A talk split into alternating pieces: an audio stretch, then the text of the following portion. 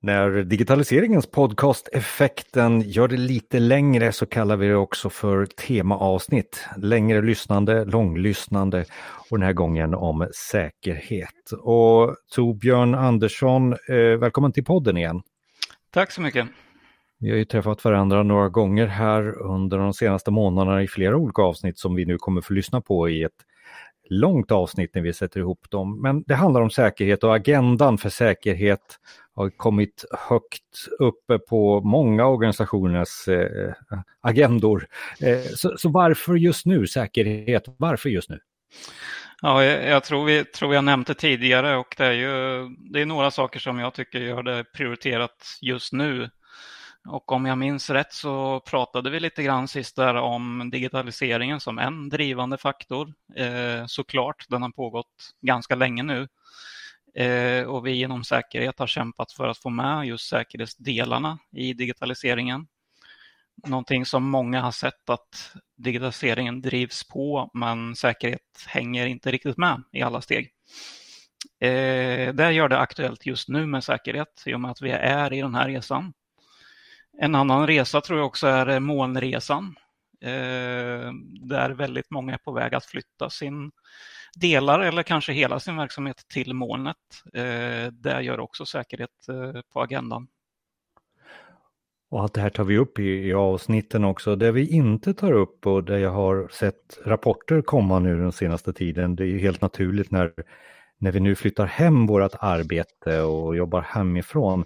Är, har inte det också medfört att säkerhet kommer in och man nästan börjar Eh, vifta med det orangea flagget i alla fall. Att, eh, nu, nu har ni fokuserat lite på det här digitala arbetsplats hemma och sådär. Men vad händer med sä säkerheten? Har, jag, har, har jag någon är, är ja, det, där? ja, det, det, är ett intressant scenario det här med, med, pandemin. Det var ingen som, som förutsåg det, att det här skulle hända. Och gick ju väldigt snabbt ändå till att organisationer skulle då helt plötsligt ställa om till eh, distansarbete något som liksom skedde då och då säkerligen, men liksom en helt annan omfattning nu. Eh, och där kan man ju snacka om en resa, eh, både liksom för att överleva pandemin, att liksom göra det tillgängligt för, för medarbetare. Eh, och ur säkerhetsaspekt, då, hur gör man detta på ett säkert sätt? Eh, och vilka risker för det med sig? Eh, det har blivit helt annat, eh, aktualiserats på ett helt annat sätt i och med pandemin. Och det här är väl någonting vi får eh, ta upp i ett eh, framtida avsnitt också. Zero Trust pratar man om till exempel, har jag, har jag hört ifrån dig. Ja, men precis. Vi snackade lite om det innan här, att Zero, Zero Trust är väl ett koncept som skulle passa in i, i ett sånt här sammanhang eh, med distansarbete eller arbete från olika ställen med kanske olika utrustning. Eh, då Zero Trust är mer ett koncept eh, kring att du inte det förutsätter inte att du kopplar upp det med en förut godkänd utrustning eller så, utan du eh, har en miljö som är säkrad eh, mer grundläggande kan man säga. Och vi lär återkomma till det. Men, men nu då så sätter vi ihop de här avsnitten. Vi pratar just då generellt lite om det här med vad säkerhet, vad du behöver veta och sen ska vi också prata i avsnittet som vi hade där 166 då om riskhantering och sen är det också lite DevSecOps 170. Så vi sätter ihop allting här och det är tema säkerhet i podden.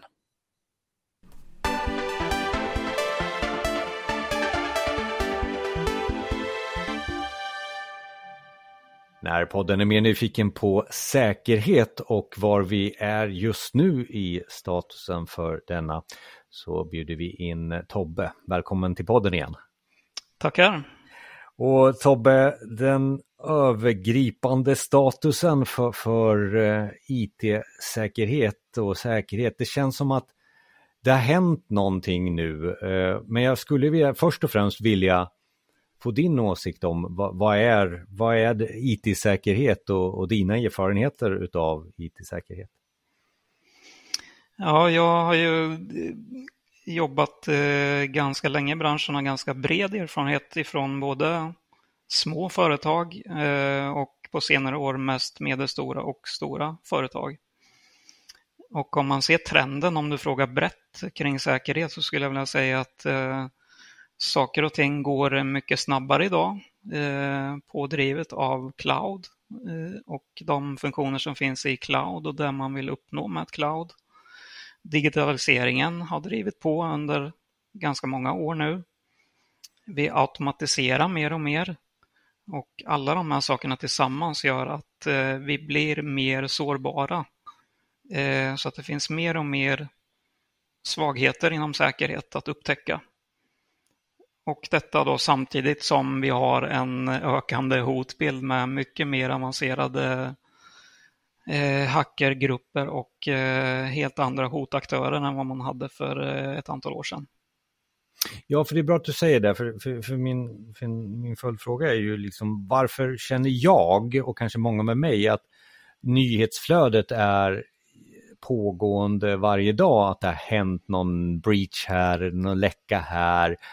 Eh, är, är det en är det en, en, en produkt utav det här som du säger med, med snabbheten och så? Är, är det enbart det? Eller har vi blivit lata? Nej, eller? nej det, det, är nog inte enbart det, utan det, det, skulle väl vara en liten förenkling. För jag tror att man, idag så skriver man mycket mer om vad som händer. Säkerhet har ändå ett annat fokus.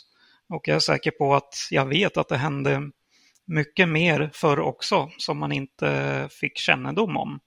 Utan nu har ju ändå säkerheten en liten eh, strålkastare på sig kring, kring det här. Det här ämnet och det har hamnat väldigt högt på agendan. Eh, både inom stora företag och de affärer vi gör, men även också nationell säkerhet och det stora perspektivet. Men visst har det funnits eh, säkerhetsbrister och eh, stora incidenter historiskt med. Men jag tror att det skrivs så mycket mer om det nu. Så det, det är både det finns flera orsaker till att det så mycket skriv, skrivs så mycket om det idag. Men jag får inte får glömma bort i ditt svar där, du, du, du, sa digitalisering och du sa cloud också och där någonstans snabbheten. Eh, glömmer man säkerhet i snabbheten? Det blir lite fort och fel. Eh, jag, jag, tror inte man ska säga att man glömmer, men, men allting handlar ju någonstans i lite prioriteringar. Eh, och det är väl där kanske som, som man har gjort en del misstag ibland. Eh, att man har haft en väldigt snabb, ett snabbt förlopp. Man, man vill åstadkomma saker, man vill komma till sin slutprodukt, man vill förenkla, förbättra processer i organisationer, eh, ganska logiska saker. Samtidigt då som, som säkerhet måste finnas där. Och om man då lägger till alla de där andra sakerna jag sa innan, att vi har en helt annan hotbild. Vi har liksom en kompetensbrist inom säkerhet. Eh, om vi bara tar en sak som eh, DevSecOps, eh, om vi pratar eh, DevOps, där man liksom sammanfogar mer utveckling med eh, produktion och eh, ser den kedjan, eh, när man verkligen får tempo i, i, sin organisation så handlar det om att säkerhet också måste vara en del i, i det. Så att säkerhet eh, måste finnas på så många ställen idag. Det kanske är en bra summering. Eh, förr så kanske du bara behövde ha fokus på några punkter. Du hade ditt perimeterskydd och några andra viktiga eh, källor eller viktiga eh, saker som du behövde skydda idag, i och med att det går så snabbt, så behöver du säkerhet löpande. Eh, och det är ju en utmaning såklart. Eh, så jag tror det är en, en del i det. När du nämner också sådana här utvecklings eh, eh, DevOps här som du nämner och det ligger ju mig varmt om hjärtat eftersom jag jobbar med det också. Eh, jag känner inte att jag har med mig så många säkerhetstänk i en DevOps snurra till exempel i en agil snurra. Eh, mm. Är det, jobbar jag med fel eh, typ av eller är det någonting som, som du känner igen också? Att den här säkerhetstanken inte finns? Vi kör, vi kör DevOps, det går snabbare. ja, det, det, är lite det jag var inne på att eh, det beror på vilket fokus man har och eh, alla, alla kan ju inte vara säkerhetsexperter utan det finns jätteduktiga utvecklare eh, och team som har andra, andra liksom primära saker än just säkerhet. Utan utmaningen för oss är att få med säkerhet där på något sätt. att utbilda då alla eller ge dem rätt resurser att komma upp till tillräcklig säkerhet.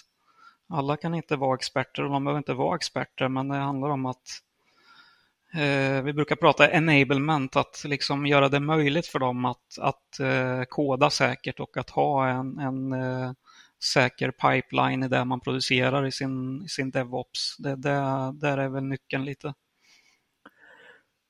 När man pratar med dig och andra som, som är duktiga på säkerhet så, så känner man ju sig, man, får ju, man blir ju lätt stressad och lite svettig över att man inte har tagit, i, tag, tag i det själv. Man får den här känslan av att ja, eh, här skulle jag förstås vara bra, men eh, om jag hade tagit tag i det på ett bättre sätt. Men vi pratade lite innan du och jag om goda exempel runt omkring. Vad, vad är det folk har lyckats med och, och, och du, du uttryckte det som att eh, nej men jag efterfrågar mer lyckade exempel och sådär. Kan du, kan du utveckla lite mer och förklara lite mer vad du menar? Ja, generellt tror jag att vi inom säkerhet eh, skulle må bra av att eh, liksom framhålla lite bra exempel då vi faktiskt har lyckats med, med någon del i vårt säkerhetsarbete. Eh, det finns sådana såna exempel med inom vissa forum och och eh, då, då liksom vi i branschen samlas och kan tycka att man, man har lyckats, lyckats med någonting. Men lite i kontrast till det du sa förut, att så mycket skrivs om säkerhet och, och eh, företag och kunder drabbas av mycket dålig publicitet på grund av någonting. Så det, så det där är en liten, det, det, är en bra fråga för jag tycker vi behöver lyfta säkerhet som, som någonting positivt eller visa på det där man faktiskt kan förbättras eh, och de framsteg man gör. Annars så blir det alldeles för mycket uppförsbacke. Det är, som, eh, som alla vet så är säkerhet liksom något som inte tar slut. Så då måste vi ändå kunna, kunna vara nöjda när vi har nått, nått någonstans på vägen. Och sen på slutet av det här avsnittet ska vi försöka hitta eh, vägledningen till, till, till dig som lyssnar just som hur du kan jobba med säkerhet. Men ändå det här med, med, med slutna rum som, som du säger, det låter som lite hemliga klubben. Men, men, men, men när som jag uppfattar det när, när säkerhetsforum eh eh, eh, eh, finns och man diskuterar mellan varandra, så finns det en kod inbyggt. Alltså att om det är någon som upptäcker något, någon säkerhetsbrist i en produkt, då väntar man ett år innan man berättar det. Man har berättat för, för produktbolaget eh, förstås direkt. Eh, är det mycket sådär, nu, nu känns det som att jag säger att det är någon hemliga klubb och, och, och, och sådär, men, men finns det sådana eh, eh, där ni, ni, har respekt för varandra och, och, respekt för säkerhet och vill hjälpa till här eh, för branschen? Ja, jag tror jag förstår lite, lite vad du menar här, vart, vart du är på väg. Eh, och det kan ju finnas en viss komplexitet i att vara öppen såklart med säkerhet och hur man jobbar. Ehm, och det behöver inte riktigt vara, som du säger, slutna rum. Det kan ju vara bransch, eh, branschforum, ehm, eh, partners eller någonting där man har någonting gemensamt som man ändå delar med sig av bra, bra saker som man gör. Och eh, jag säger inte att det inte finns sådana, det finns det. Men om man pratar om det som når allmänheten eller om man tittar som betraktare utifrån teknik så tror jag vi skulle kunna bli bättre på det. Och jag tror inte att man medvetet sitter och håller på saker så sätt, utan eh, jag skulle bara vilja se lite mer eh, positiv anda ändå att det som man faktiskt gör bra, eh, att man, man eh, tar ett steg. Om jag får fattar, uppfattar uppmaningen så kanske det är så att det är de företag och organisationer som gör ungefär samma sak oavsett vad det är för någonting, kan samlas och kanske ta säkerhet som ett ämne när man samlas i vad det nu är. Det behöver inte vara slutna rum igen, det kan vara forum på nätet eller så. Är det så, mm. så, så, så, du uttrycker det också, att man delar med sig erfarenheter av det som man själv står, står för i, i området? Så. Ja visst, eh, och det finns ju CTO-forum och CISO-forum och så vidare där man kan dela dela saker. Eh, men som jag sa, jag tror vi kan bli bättre på det här för att hitta de här eh, ändå bra exempel då man lyckas. Eh, tittar man som jag sa från ex extern betraktare så, så om man letar efter det så snubblar man ganska snabbt in på eh, kanske lösningar och produkter snarare från olika tillverkare som vill, eh, vill sälja sin produkt och liksom eh, täppa till säkerhetshålen och göra det till en framgång. Jag tror vi behöver ett bredare, bredare diskussion och ett bredare spektrum i, i säkerheten. Det måste vara ett långsiktigt eh, arbete. Ja, du menar ibland så känns det som att när du läser ett nyhetsflöde så känns det som att nyheten är en produkt utav ett produktbolags agenda. Nu säger jag inte att det är alltid så, men det kan vara så. Eh, du kan känna ibland. Det kan, eh, det kan absolut vara när man läser om en story någonting på nätet eller en, en text så ser man det här, det här låter precis som det är ute efter men så är avsändaren egentligen en, en tillverkare för någonting. Det behöver inte vara något fel med, med, en tillverkare som vill sälja en bra produkt men jag skulle vilja ha lite mer objektiva erfarenhetsutbyte. Och det, det, låter ju som, och vi har inte pratat någonting om, om teknik egentligen i, så här långt i, i intervjun. Och, och, det kanske är också det som jag känner är förflyttningen också, att vi kommer upp i, i näringskedjan om man får kalla sig i organisationerna och återigen dina tio år plus i, i det här. Är det någonting också som du, alltså nu, nu är det en annan agenda, det är verksamheten som bestämmer, inte IT-avdelningen.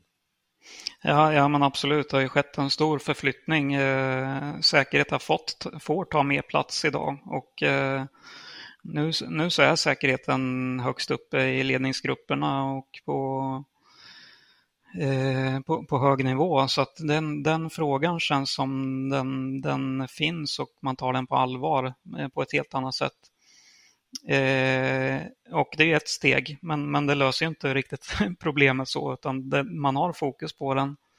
Samtidigt som vi har alla de andra, som jag beskrev förut, en helt annan hotbild och en komplexitet. Och inte minst, minst då pådrivet av att eh, det går ett väldigt högt tempo idag. Och just så här på, på slutet också att eh, lämna med en, en form av tanke om börja här och sluta här när det gäller tankearbetet runt säkerhet som jag har förstått nu att det, det är viktigt att prata om. Och vi får nog säkert återkomma till flera avsnitt där vi kanske går in i, i något specifik del utav, av den, den här checklistan som, som, som, eh, du har också. Så dela gärna med dig av hur ska jag tänka som, som organisation för att på en högre nivå eh, för att komma igenom det här säkerhetsdimman om man får kalla det så kanske som en del känner. Nej, men eh, inte helt oväntat så måste första grejen är väl kanske risk då. Att titta på sin verksamhet och se det, oavsett om du är liten eller stor så måste man ha en förståelse för, för de risker som man har i sin verksamhet. Och att man prioriterar rätt saker någonstans eh, i sitt arbete. Och det är inget lätt, ingen lätt sak, risk, utan det är något som man verkligen ska ha respekt för. Eh, men det är väl ändå början till det hela. Så det skulle vara nummer ett. Och om man ser nummer två i det här så skulle jag säga att eh, förankring är jätteviktigt. Stakeholder buy-in, se till att du har förankring i det du vill, vill göra inom säkerhet. Annars så kommer man ingenstans. Så koppla det till de risker som du har identifierat och det, det värde som, som du vill skydda, så får du förankring. Och nummer tre då skulle jag vilja säga det här med med att mäta säkerhet. Eh, det tror jag är en nyckel till framgång. Eh, det har vi gjort hela tiden, vi som jobbar med säkerhet, men, men gör det även och visar det internt. Och få både ledningen förstå och medarbetare att det här är en process, en, en, en trappa man ska gå på där man stegvis blir bättre. Man kommer inte vara 100 procent imorgon, utan det handlar om att eh, göra framsteg och se att man gör det hela tiden. När vi tidigare eh, i podden, du och jag har pratat om, om säkerhet och, och, just riskhantering, så har vi också pratat om att, och det var klokt sagt utav dig då, jag tror att titta på vad är det som är värt att skydda. Jag tror du uttryckte det så. Alltså, för när man kommer till säkerhet, i alla fall från mitt perspektiv, så här, nu ska vi skydda allt. Mm. Med lika stark säkerhet. Men den första delen i den här listan handlade om riskbedömning, alltså vi behöver kanske inte skydda allting med den absolut högsta säkerheten. Och är, det, är det någonting som jag tar från listan på rätt sätt eh, här? Ja, det, det, är det. Och eh, jag skulle säga risk, det är verkligen ett eh, komplicerat område. För att, att identifiera det som är mest värdefullt, det, det kan man göra. Det, det, kan vi absolut samla dem i organisationen som, som vet och, och vi kan enas om vad som är viktigast. Men det här med, med risk och våra hotaktörer och eventuella sårbarheter, hur ska vi hantera det? Eh, sårbarheter ifrån eh, tredjepartsleverantörer eller ifrån våran supply chain eller varifrån kommer de här riskerna egentligen och hur ska det påverka företaget i stort? Eh, så det finns må många sätt här att göra riskanalyser.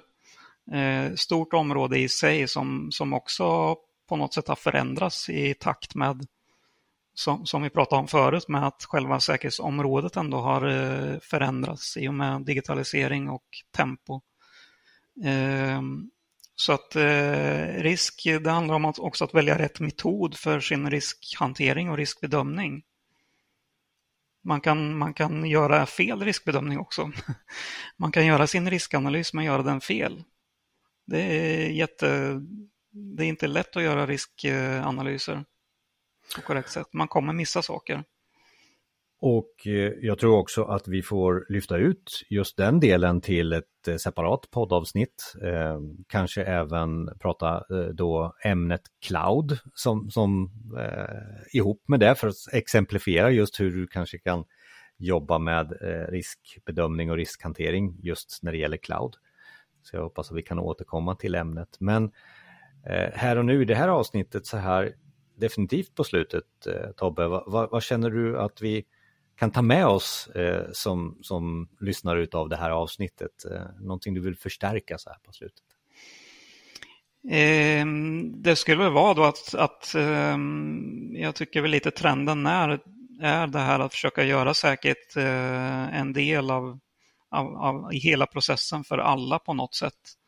Eh, vi, om man tittar på säkerhetsbranschens och eh, och de resurser vi har och den eh, kompetens och antal personer så är vi ganska få. Det är ett, eh, en brist på säkerhetskompetens. Eh, jag tror nyckeln här är kanske att lära ut säkerhet eh, på något sätt i våra organisationer till en tillräcklig nivå. Eh, vi nämnde DevOps förut, liksom att hitta den där tillräckliga nivån av säkerhet, att man har den grundläggande kunskapen eh, för då kommer man höja hela, hela mognadsgraden inom säkerhet i sin organisation. Så att eh, utnyttja förankring, stakeholder buy-in och se till så att alla blir delaktiga i säkerheten. Det tror jag är en av nycklarna i det här. Och en av delaktigheterna är ju att ha lyssnat på den här podden för att höja lite av sin, sin kunskap också och det känns också skönt att du kan återkomma till podden lite längre fram där vi då ska prata lite mer kanske om just eh, riskhantering, riskbedömning och, och just kopplat till cloud som kan vara ett ämne som många är just nu intresserade av. Men jag ska också säga det att Tobbes kontaktuppgifter finns ju förstås i bloggen och du lovar ju också att fylla på bloggen med lite länkar eh, till sånt som kan vara matnyttigt att läsa vidare om. Eh, så vi tackar så länge Tobbe för pratstunden.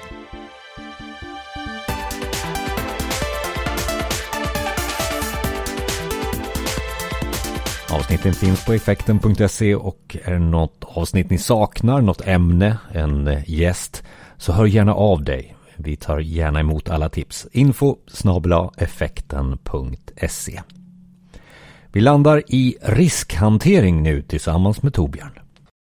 Då vi just nu har en serie när det gäller säkerhet tillsammans med Torbjörn så har vi kommit vidare där vi pratar om riskhantering. Och Tobbe, just det här med riskhantering, vad, vad, vad är det? Vi börjar där någonstans. Bra fråga och ett ganska svårt ämne vad risk är. Eh, alla måste förhålla sig till risk på något sätt. Och man gör det ju till vardags allihopa eh, i olika aspekter. Så när man sätter det här mer i en cybersäkerhetskontext så blir det, kan det lätt bli komplicerat. Och eh, vi snackade lite innan här om SpaceX som eh, är ett stort intresse för mig. Jag följer Elon Musk och allt han gör med SpaceX nu. Tycker det är rätt häftigt. Och de har ju haft ett antal misslyckanden eh, med sina uppskjutningar. Och eh, han berättade just om en, ett sådant misslyckande och sa då att eh, orsaken till att den misslyckades, den exploderade, fanns inte på någon risklist. Sa han bara sådär i intervjun. Och, och det där fick mig att tänka till lite eller fundera för att de borde lägga ner ganska mycket tid, tid och pengar på att analysera risk. Eh, och han var snabb med att pinpointa att den här, den här orsaken fanns inte på någon risklist. Och sen fick han en följdfråga efter det. Eh, och då han också sa något ytterligare intressant där, för han sa att eh, den kanske fanns på någons risklist, men inte den risklist. Så att det kanske fanns någon i organisationen som hade den här risken, men den kom aldrig upp till ytan. Och här skulle jag ju inte vilja åka med, med SpaceX på något sätt, men, men det här är väl inte liksom eh, så ovanligt i, all, i andra organisationer. Det bara känns det så jätteallvarligt här för SpaceX som kan Ja, eh, nej, men exakt. Det, det, är ett eh, fascinerande ex exempel liksom. Och jag tror man kan relatera, relatera till det till också i våra organisationer. att Vissa av oss i en organisation sitter på, på hög specifik kompetens och kan bedöma risk eh, väldigt bra på ett visst område. Eh, medan en annan grupp eh, inte har den kompetensen utan gör helt andra eh, riskbedömningar. Och jag tror det är lite som man riskerar att gå bort sig idag. Är det där du också känner efter många år mm, jobbandes med säkerhet och cybersäkerhet att du står där och hoppar, tar det här på allvar, vi skriver en risklista tillsammans och sen så, så, så, så, så jobbar man inte med den risklistan. Är det den desperationen, nu ska jag inte säga att du är desperat, men det är där du känner lite att det, man, man kommer ifrån? Eh, jag skulle säga att risk, eh, cybersäkerhetsrisk och allting relaterat till IT-säkerhet har ju kommit upp på agendan mycket högre som vi har pratat om förut. Så att eh, jag tror de flesta jobbar absolut med risk idag. Problemet är kanske att man det finns lite olika metoder att välja och kanske lite för många ibland kring hur man ska göra det. Ja, eh, jag har några bra, bra, bra, exempel som du tar med dig så här till den här podden. Det finns ju som sagt var flera, men, men skulle, om du skulle... Nej, men, men, om man tittar rent hur man brukar genomföra riskanalyser så har man ju den, den klassiska eh, kvalitativa riskanalysen då man bedömer eh, sannolikhet och eh, konsekvens enligt de här måtten som är att eh, det kan få stor skada, det kan få måttlig skada, och det kan inträffa någon gång ibland, någon gång per år och så vidare. Och den är ganska subjektiv ändå. Är det den här matrisen med, med jag, grönt och gult och rött också? Jag tror alla har stött på den, eh, precis. En, en heatmap eh, är liksom slutprodukten. Eh, då vi har rött där någonstans ibland. Och sen så får man ut en resultat och sen ska man mitigera risker. Det är den, den klassiska modellen Sen finns det ju en annan modell som har växt fram nu på senare tid eh, som är den kvantitativa metoden. Då man istället för att ha de här subjektiva bedömningarna, de här kanske inträffar måttligt och så vidare, så vill man istället göra om allting till absoluta tal istället för uppskattade. Eh, så sannolikhet och konsekvens blir omvandlat i, i siffror. Men, men vad menar du, funkar inte den gamla? Det är därför vi inför lite mer annorlunda med siffror? Ja, jag tror ju de har lite olika syfte. Eh, jag tror ju det som har drivit på den kvantitativa här eh, är ju som vi sa att cybersäkerhet har hamnat väldigt högt upp på listan i, i stora organisationer. Och när man ska kom kommunicera cybersäkerhetsrisk eh, Eh, med styrelsen eller högsta ledningen så, så är det en fördel att ha en, även en ekonomisk aspekt. För eh, en cybersäkerhetsincident eh, leder ju ofta till stor ekonomisk förlust faktiskt. Och det är just det som man bör ta i beaktande då och kunna kommunicera till de som inte är, jobbar med cybersäkerhet utan man får ett, vad kostar liksom, vad kostar det om vi skulle åka på den här grejen? Och det här med att säga att det kostar så här många miljoner och sådär, det, det kanske tar lite hårdare i en, i, i en hos ledarna. Det, det, det där det landar. Det gör det. Mm. Och liksom, om, om du kan säga så här att det är 75 procents risk att du inom två år eh, blir utsatt för en ransomware-attack som kommer att orsaka 1,2 miljoner i förlust. Det var ganska många siffror i den meningen där eh, och ganska handfast. Eh, än om jag skulle köpa den kvalitativa varianten. Sen kan man ju fråga sig hur exakt är det då? Eh, om jag säger i förluster eller hur. Det är också en uppskattning, men det är ju allting som vi gör när det gäller, när det gäller risk och sannolikhet. Så att, eh... Ja, jag som ledare, när jag hörde den där meningen då, om jag tog på mig den hatten, skulle säga så här, nej jag tror inte på dig. Eh, har ni verkligen tittat på de där siffrorna rätt? Och, och då bygger det kanske på okunskap också. Mm. Ja, och om man ser på den, den eh, kvalitativa eh, bygger mycket på statistik på, på tidigare incidenter. Den, den, går ju så långt så att har det inträffat en gång så är den, det är ändå mätbart. Liksom. Även om det sker sällan så har du den datan. All data kan användas. Det är liksom eh, grundprincipen där. Jaha, så vi tar inte från siffror som vi själva sitter och, och, och förlurar på internt på organisationen, ja det där kommer kosta så här mycket, utan vi använder oss av kanske det också, men, men mycket data utifrån, är det så jag uppfattar det? Ja, absolut, både intern och, och extern, men absolut för att göra de här bedömningarna. Eh, och internt för att se också då bakåt vad, vad, hur många incidenter du har haft och i vilket, vilka områden och så vidare.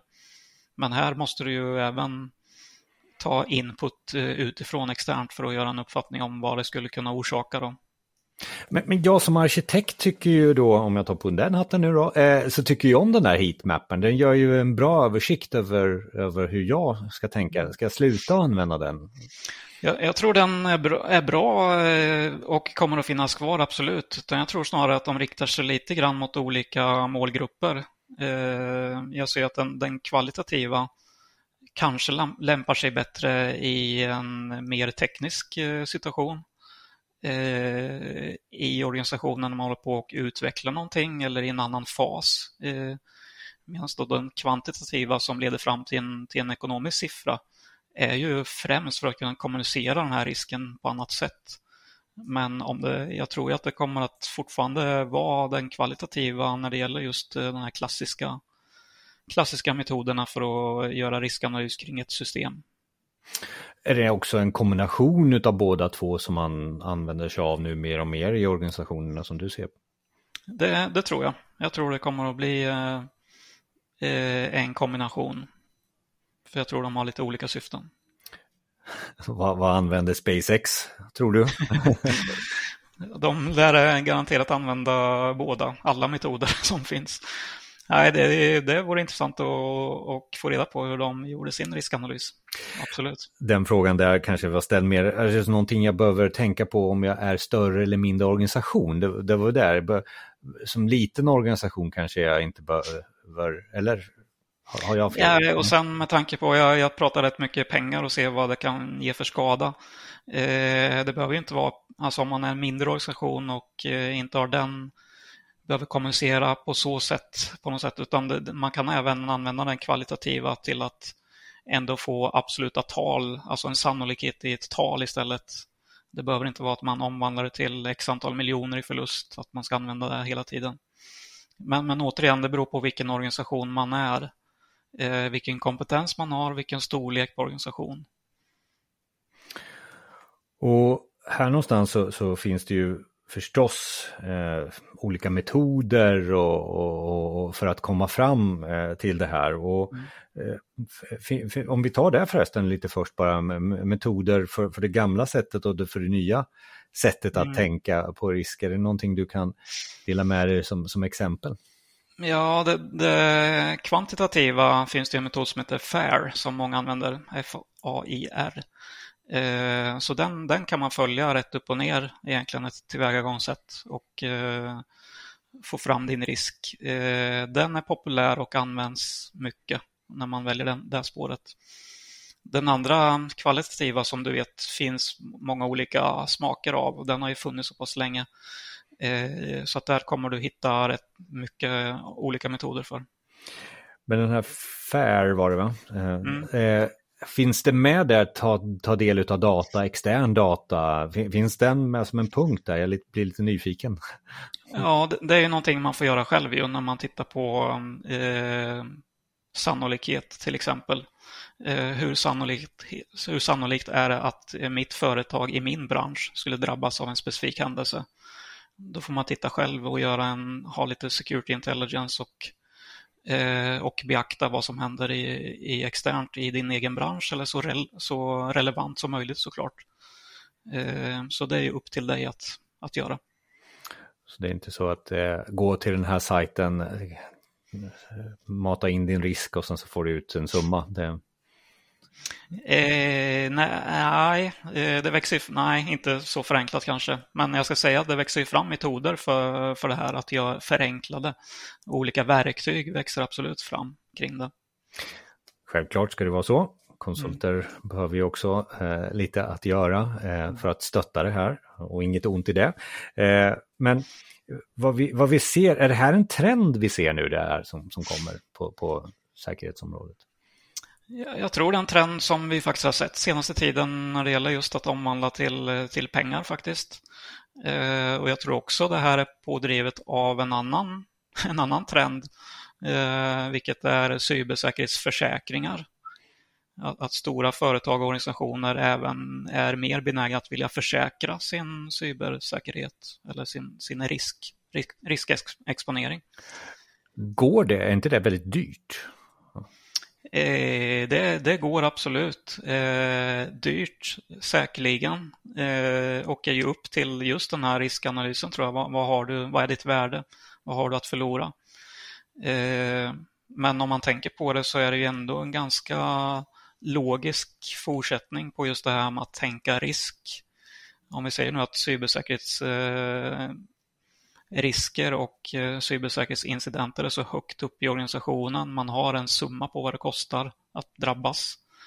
Eh, då vill man ju såklart, om det går, att försäkra sig även mot det, precis som man gör i andra typer av försäkringar.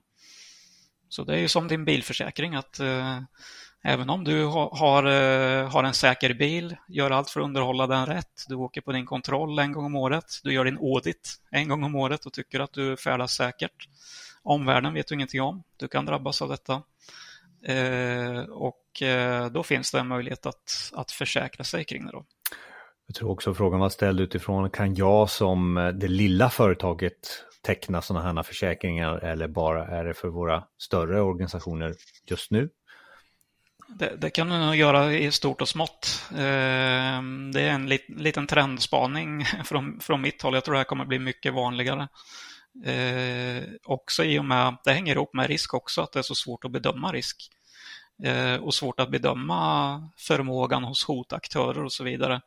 Så att även om jag försöker göra min riskanalys så, så kan jag bli drabbad som, som tredje part eller bli drabbad indirekt av någonting som händer. Det är jättesvårt. Så att då kommer till slut styrelsen eller eh, högsta ledningen titta på försäkringar på något sätt, om det går att försäkra. Och så här nu då på slutet Torbjörn, när vi har pratat väldigt mycket och, och när man har någon som är säkerhetsexpert här så ska vi ta tillfället i akt att liksom summera ner, eh, kanske i några punkter bara, vad man behöver göra för att göra en något sån där då eh, riskhantering på, på ett bra sätt. Och det kanske inte finns den universala listan, men, men gör gärna ett försök. Mm. Ja, men, men, steg ett eh, är ju ändå det människor vi jobbar med, som jag sagt tidigare i den här podden. Det, det är absolut viktigt. Eh, så det är att försöka få ett eh, riskbaserat tänkande i hela organisationen så att man snappar upp risker så tidigt som möjligt. Det är väl typ steg ett i det. Sen är det att bestämma sig för en, en metod som passar din organisation. Och sen även se till att det blir gjort också. Att du, du kanske skapar dig en, eh, en risk, eh, riskanalysprocess på ditt företag. Men sen så ska det också göras och vara meningsfullt och man ska följa upp det. Vi har pratat om just det här med ett riskbaserat tänkande. Eh, vill du utveckla det lite vidare? För det är väl det som är på den här listan också? Ja, mm. men ta Security by Design till exempel, som något som vi inom säkerhet pratar om och har blivit aktuellt, eh, inte minst med GDPR och sådana saker, att man ställer krav på att säkerhet ska vara med från dag ett. Eh, och ifall man har det mindsetet från början när man gör saker och ting, Eh, det är då man snappar upp saker. Det är då man slipper att göra de här andra förändringarna i efterhand som ofta är väldigt kostsamma och eh, besvärliga. När det gäller cybersäkerhet, säkerhet och riskhantering och det finns ju många olika delar man kan prata om och gräva sig djupare i förstås. Men eh, så här, vad, vad, är det vi tar med oss ifrån avsnittet eh, tycker du? Ehm, eh, det handlar om att jobba, som vi sa, jobba med risk, den där listan lite grann. Eh, steg ett är att, att sprida kunskap om vad risk är. Se till att det är en del av det man gör varje dag i vardagen på något sätt, precis som vi gör det när vi kör bil eller någonting annat. Eh, och sen kunna kommunicera risk då. Ehm, och tänk på vem du kommunicerar med och välj då rätt, rätt metod eller rätt eh, typ av kommunikation. Det här är flera avsnitt i podden Effekten om säkerhet, en liten serie tillsammans med Torbjörn. Eh, vi tackar för det här avsnittet så länge Torbjörn. Mm, tack.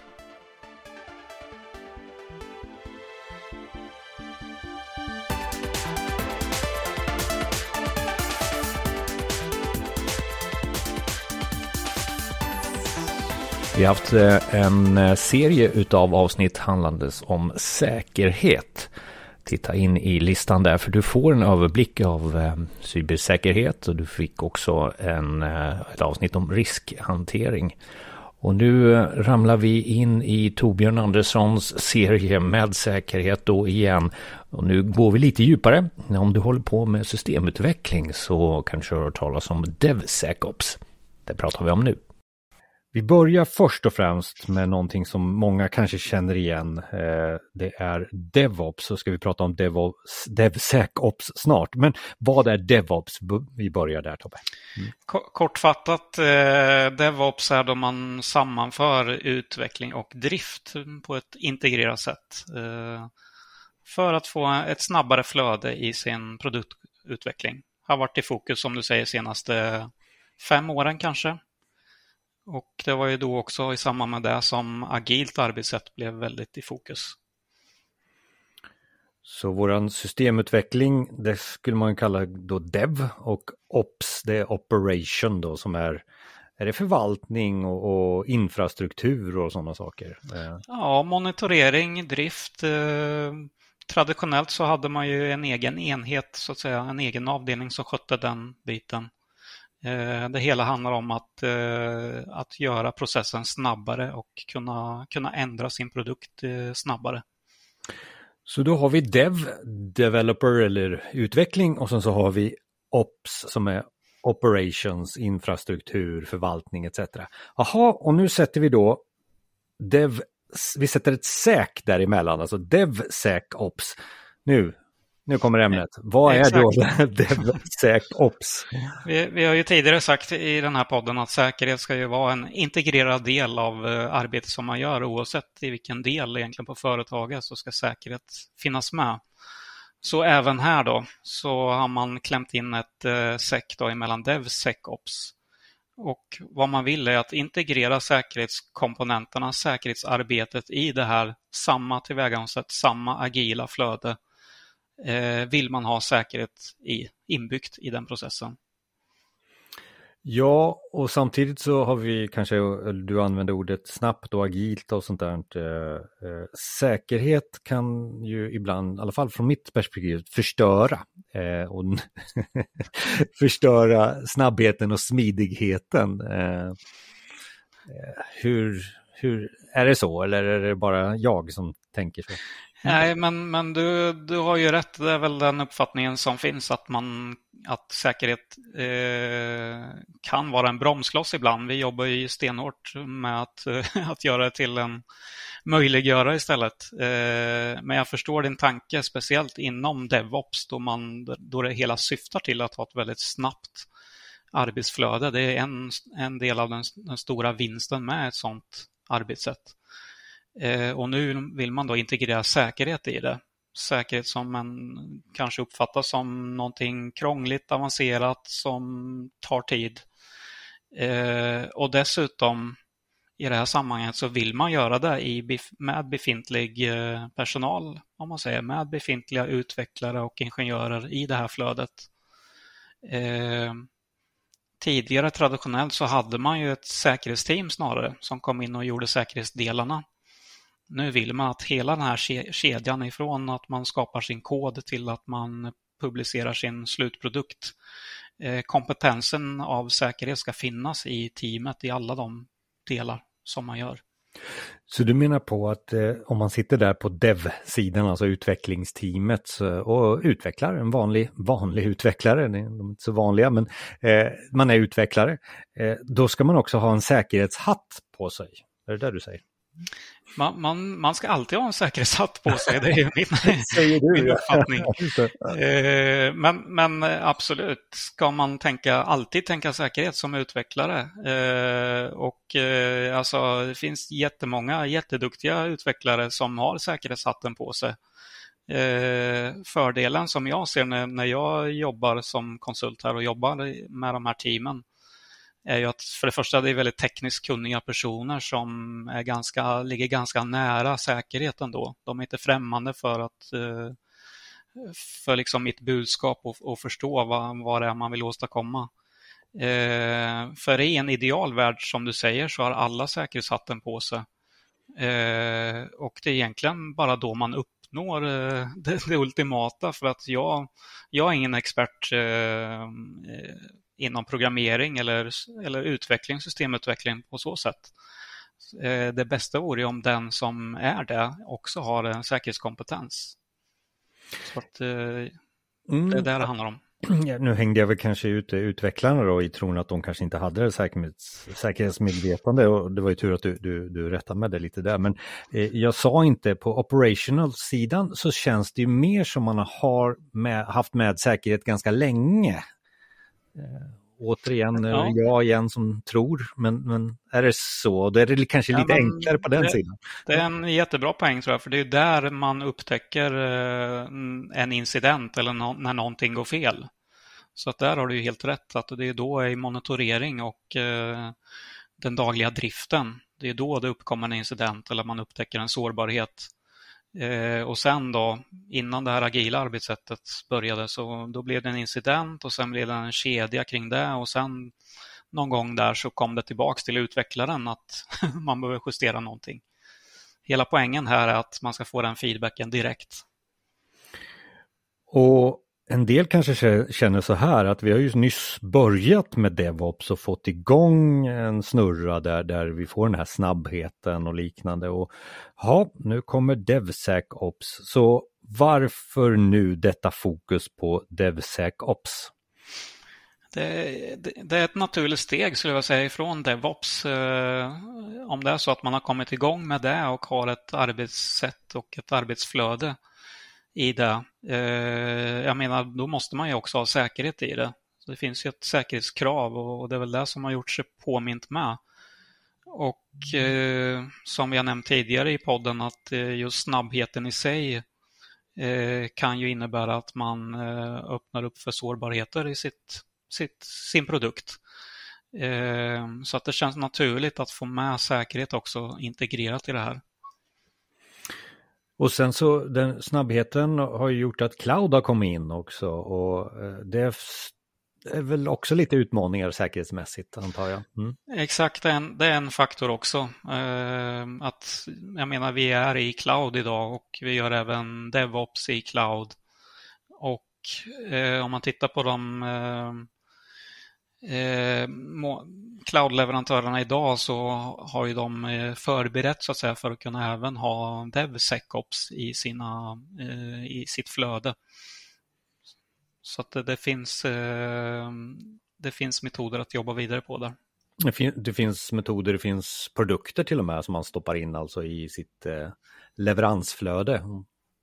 Ja, eh, beroende på tillverkare eller om, om det är Microsoft eller AWS till exempel så har man ju, de skiljer sig lite åt ändå de olika plattformarna. Eh, men båda tar ju upp det här med DevSecOps eh, och har sin, sina funktioner för det. Men nu blev det ju väldigt enkelt igen då. Uh, då stoppar vi bara in en liten programvara här i, i, uh, i våran process så var det klart. ja, ja, de löser absolut inte allt utan det jag pratar nu är mer att, att de hjälper dig att få in säkerhet i flödet. Uh, sen finns det en mängd produkter och fristående produkter eller integrerade produkter som passar in i, i din DevSecOps-kedja.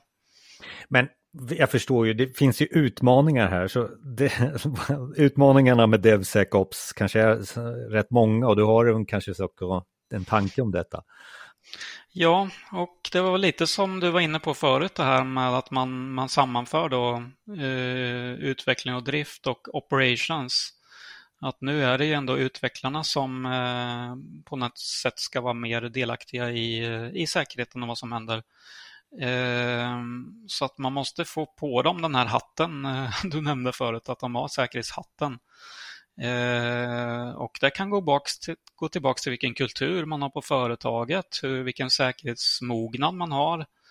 Ehm, jag skulle vilja säga att, att eh, kultur är bland det viktigaste att fokusera här på något sätt, för det handlar om att förändra arbetssättet till viss del. Eh, att man som utvecklare och ingenjör inser att säkerhet är faktiskt eh, mitt område också. Jag måste ta ansvar för det jag producerar, att det är säkert. Ehm, och det, det kan vara en eh, sak som tidigare kanske har prioriterats ner till, för, till förmån från att producera saker snabbt eller någonting annat. Ja, det, det, det, är kul att du nämner just det där med kultur som, som i alla sammanhang när det gäller agil systemutveckling, i min erfarenhet i alla fall, är en utmaning. Eh, kan du ge ett exempel där lite mer konkret? Alltså en utvecklare sitter där och säger ja, nej, jag sitter med armarna kors och säger nej, jag kan inte, du kan inte förvänta dig att jag även ska ta hänsyn till säkerhet. Är det, en, en kulturfråga till exempel? Eller? Eh, ja, det, hela det där måste diskuteras och eh, även ansvarsfrågan brukar komma upp i det också. Det är något vi diskuterar mycket i sådana här projekt att eh, ja, men jag som utvecklare, är det jag som blir ansvarig nu då liksom, eller kommer jag få hela skulden? Eller liksom vad kommer att hända med den?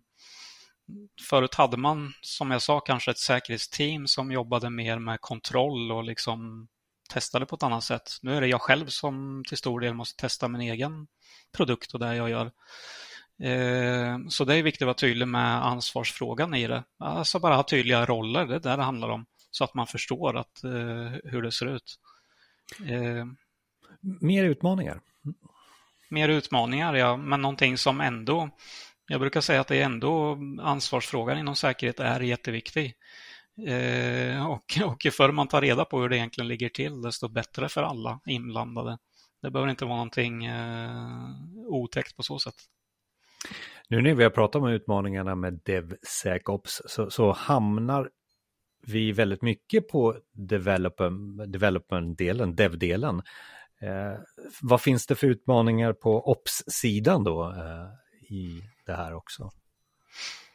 Eh, ja, det handlar ju om att fida tillbaks eh, eh, skicka tillbaka den information som händer i din driftsmiljö eh, så snabbt som möjligt till eh, utveckling och kunna ta rätt beslut av det som eh, händer det du monitorerar eh, och kunna göra snabba förändringar. Då.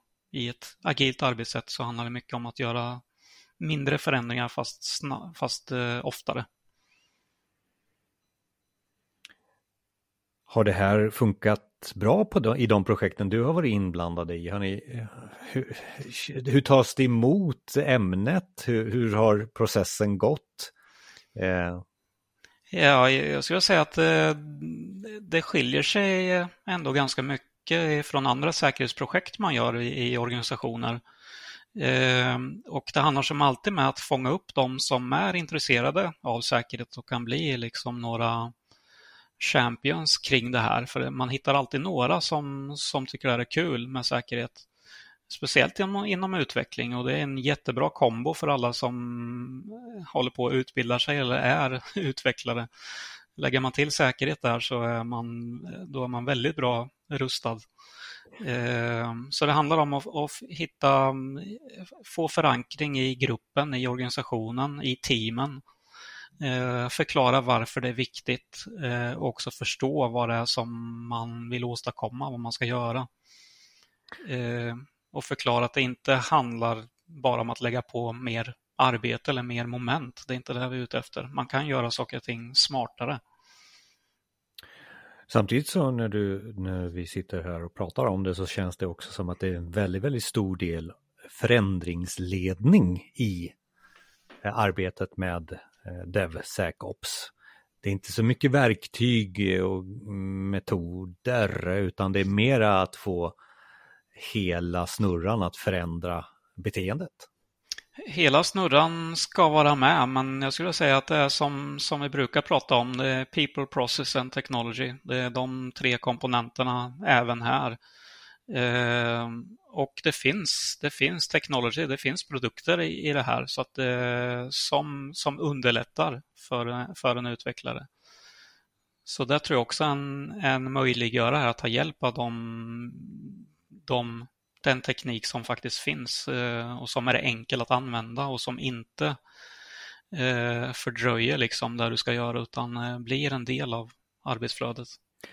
Och då är det intressant att så här på slutet få, få veta lite hur jag börjar att tänka på DevSecOps eller du kanske till och med har den här listan som jag alltid efterfrågar. Som jag, det, nu följer jag den här så är det klart sen, ja. men nej, det tror jag nog inte i det här fallet. Men hur börjar man med, med, med eh, DevSecOps? Ja, ja, först handlar det om att kartlägga och förstå vilka faser som, som ingår i ens egen produktutveckling från det att man börjar skriva kod till att det är en färdig produkt. Eh, och beroende på organisation så kan det se väldigt komplext ut. Eh, det kanske är ett flöde som få på företaget har egentligen vetskap om alla de faserna. Men försök att få ner det där, hur den ser ut. Eh, och, och, nummer två skulle vara att, att förstå vilka säkerhetskrav som faktiskt ställs på det jag producerar. Vi har också pratat om det här tidigare i podden, hur viktigt det är att veta vilken nivå av säkerhet som man ska leva upp till. Eh, så det handlar här också om att ha den, ha den förståelsen. Vad är det för krav egentligen när det gäller säkerhet? Och sen nämnde vi också att det handlar om att utbilda och att skapa både awareness och kompetens inom säkerhet. Om det här är någonting som ska ske i det befintliga, eh, befintliga flödet idag, eh, befintliga arbetssättet och ta hjälp av produkter som finns på marknaden kring det för att snabba upp processen. Det, det finns på marknaden att ta hjälp till att, att integrera beroende på hur ditt flöde ser ut. Så, så ta hjälp av det som finns. Observera återigen i din lista här det här med att eh, eh, titta på vad det är du ska skydda, kan man kalla det också. Alltså, mm. Vad är det vi ska skydda? Är det en Fort Knox vi ska, ska skydda? Eh, någon guldreserv eller är det bara ja, det här och det här. Alltså, mm. Det är väl det som avgör nivån och vi har ju haft ett avsnitt om riskhantering här också, det är väl samma. I, I det här sammanhanget ägnar man sig åt threat modeling då, att liksom förstå sin hotbild eh, mot det man, det man utvecklar. Eh, och det finns olika modeller och metoder för det, men, men det är ju motsvarigheten till att göra en riskanalys inom något annat avseende i din organisation. Eh, och den är jätteviktig som sagt eh, för att förstå vad det, är, vad det är man ska skydda och var sårbarheterna finns. Och sen så pratar du om verktyg. Är det några, alltså vi som, som jobbar i Microsoft och så där, har Microsoft en sån där programvara som jag bara sticker in där i, i, i min pipeline, i min eh, eh, utvecklingsprocess och sen så scannar den kod och säger så här, nej men det här var dålig kod. Är det, är jag ute och, och svamlar nu? Eller finns det sådana? eh, ja, eh, beroende på vilken leverantör du har, om det är Microsoft eller AWS eller, eller vad det kan vara, så finns det olika funktioner för det. Eh, men, men ska du ha något i någon, någon högre kaliber så är det ju separata produkter som du använder. Eh, det som ändå är bra eh, när det gäller de olika plattformarna som finns, om du kör det här i cloud, eh, Eh, då är det ändå att det finns ett färdigt koncept kring det och det finns funktioner eh, för just hur den miljön ser ut. Eh, men jag menar annars ta, ta säkerhetstestning till exempel. Det finns produkter kring det eller sårbarhetsanalys eh, och sådana saker. Man är alltid inne och försöker hitta en genväg. Eh, och det kanske inte finns någon genväg till den perfekta säkerheten utan vi har ju i podden eh, tillsammans med dig Tobbe under eh, några avsnitt pratat just om den här synen på säkerhet och du återkommer hela tiden och det kan vi ju kanske summera oss här i slutet av det här avsnittet när det gäller vad vi har pratat om, eh, den pragmatiska synen på säkerhet. Ett medvetande återkommer du till och du, du får gärna bekräfta med det, men det är det utbilda och riskhantering du kommer till hela tiden, även i det här ämnet som vi har pratat om nu. Har jag rätt i min summering? Ja, det, det, är ju någonstans där. Som, som jag sa, man, man, blir aldrig klar med säkerhetsarbetet och ingenting kommer vara 100% säkert. Så det handlar ju om att förstå vilka, vilka risker man har, var finns de och vad är, det, vad är det man vill skydda. Och om man tar det i det, här, i det här konceptet så det är då man måste jobba med utvecklare och ingenjörer som vet hur produkten fungerar. Det är de som har byggt den. Det är egentligen bara de som de vet bäst om, om sårbarheterna som kan finnas i en sån, ett sådant system eller en sån applikation. Och DevSecOps eh, finns det mycket att eh, googla och läsa om och jag hoppas att vi kan lämna dig några länkar i blogginlägget som finns direkt nu i din podcastspelare. Och Tobbe, vi återkommer till ämnet säkerhet eh, längre fram här i podden. Tack så länge. Mm. Tack.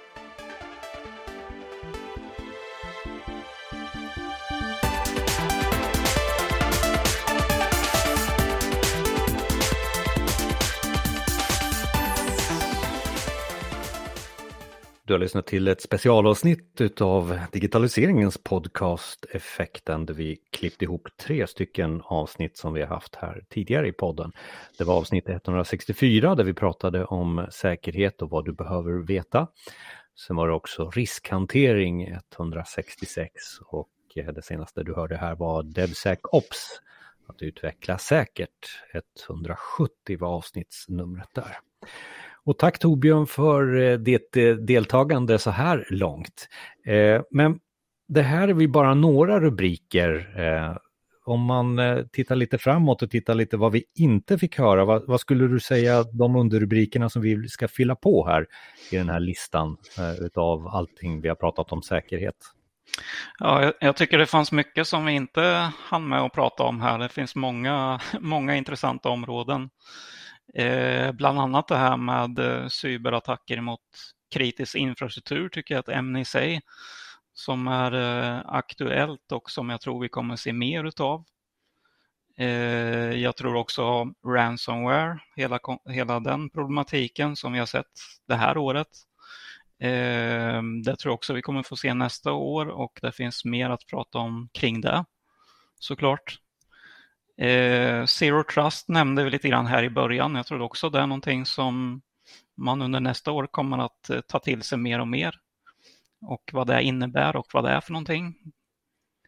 Eh, vad har vi mer? Ja, vi diskuterar inte heller kompetensbristen i sig inom säkerhet som faktiskt finns och som är ett, eh, ett hot i sig. att eh, det är så väldigt svårt att få tag i kompetens. Eh, och där kan vi diskutera både, både varför det är så och eh, hur man kan på något sätt eh, överleva ändå eller råda bot på det, hur man klarar sig om man inte har möjlighet eller råd att eh, rekrytera i den storleken som man vill.